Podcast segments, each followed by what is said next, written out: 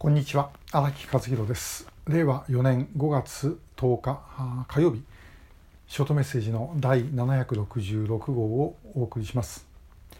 えー、今日お話しするのは、えー、韓国の大統領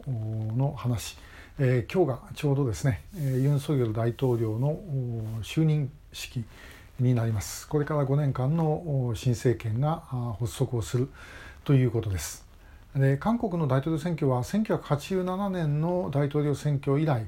えー、5年1期というのがもうずっと続いております。でこれはあのもともとですね、えー、イ・スンマン政権それからパク・チョンヒ政権の時に任期もともと2期だったんですけども途中で、えー、憲法改正してで、えー、3期以上できるようにしてしまったということの反省からですねもう1回だけでおしまいというふうにした、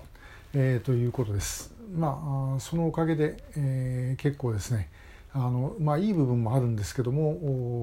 5年間でしかも中央集権制で、まあ、あの大統領に権限の集中する国なので、まあ、不正腐敗も、まあ、生まれやすいと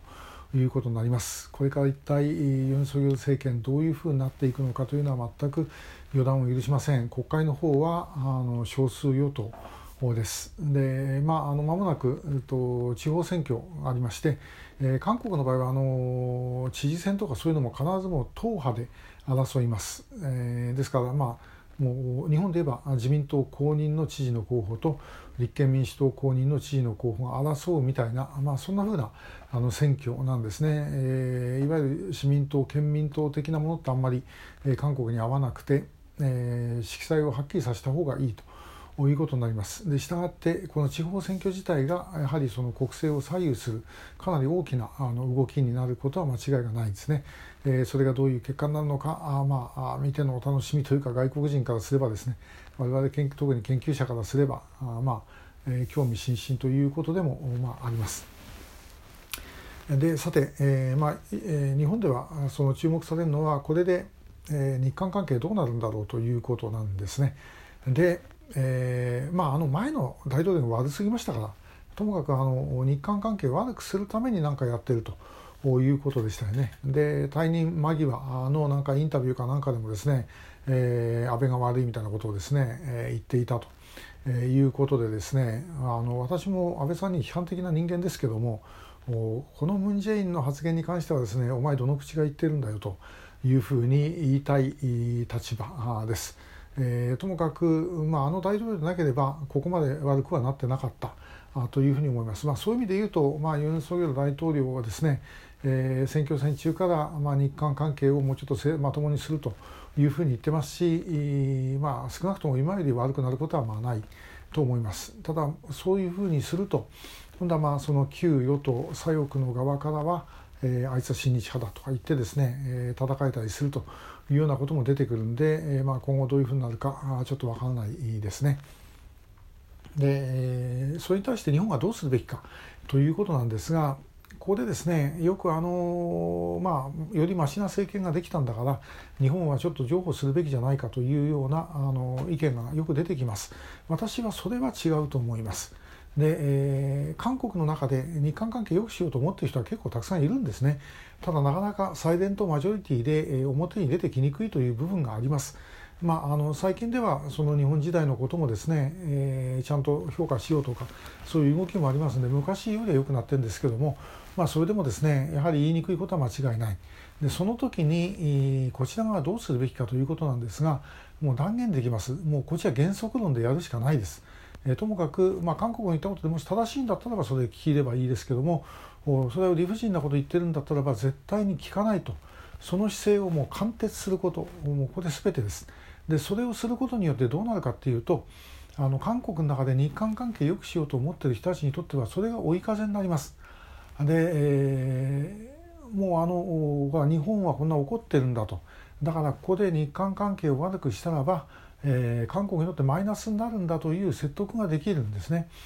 で、えー、反日的なことを言われて「えー、はい分かりましたごめんなさい」とか、まあ、昔よくやってましたけどもそれをやってしまうとほら見ろ向こうが謝るじゃないかということになるといや日本にも 言ってることにも利があるんだとかやっぱり日本の方ですね、えー、もう少し受け入れなきゃいけないっていう人たちにとっては後ろから弾飛んでくることになります。で、えー、じゃあ何だという話になっちゃうんですね。それだったらじゃあもう5年ではいいじゃないかということに結局なってしまう。でそうじゃなくて、えー、もともかく日本はですねもうどんなこと言ったって、えー、もう言うこと聞かないんだと。だからやっぱりそこはあのちゃんと認めることは認めなきゃいけないんだというふうに持っていかせなければいけない。あんまり日本人得意じゃありませんけどもまあでも政治家も含めてですねかなり本当はあのこの間、えー、だいぶ、えー、まあ我々みんな学習したんじゃないかなと思います。えその筋を通していくことによって日韓関係というのはですねもう少しまともになっていくと思います。でただし、えー、もう一つこれはあの別にそのユン・ソギョル政権だからどうとかそんなことじゃなくてですね、えー、朝鮮半島と日本の間っていうのはもうどんなことやったってですね面倒くさい状態がずっと続くんです。えー、それはもう日韓併合の時であれその前であれですね面倒、えー、くさい状態がずっと続くというふうに思っておいた方がいいです。でその面倒くさい状態はずっと続くんだけどもそれをよりまともにマネージメントしていくにはどうするか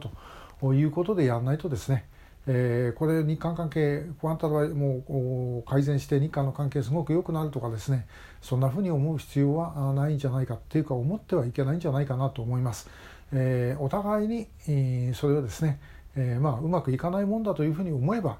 かえってですねある程度安定した状態が続くんじゃないだろうかと思うんですね。で私は、まあ、この朝鮮屋の一人として言えば、まあ、日本と韓国の間っていうのは、まあ、他の国の人とまたちょっと違う、えー、日韓の間だけでですねあのこう通じ合うコードみたいなものもあると思ってますので。えー、まあそれはそれで大事にしながらだけどやっぱり言うべきことはもうはっきりと言って絶対に引かないということが、まあ、必要ではないだろうかなと思います。えーまあ、最近韓国の中でもそういうことをちょっと思いつつあるような感じもいたします。えー、今日は、まあ、あの韓国の新政権発足にあたって、えー、一言お話をしました。今日もありがとうございました。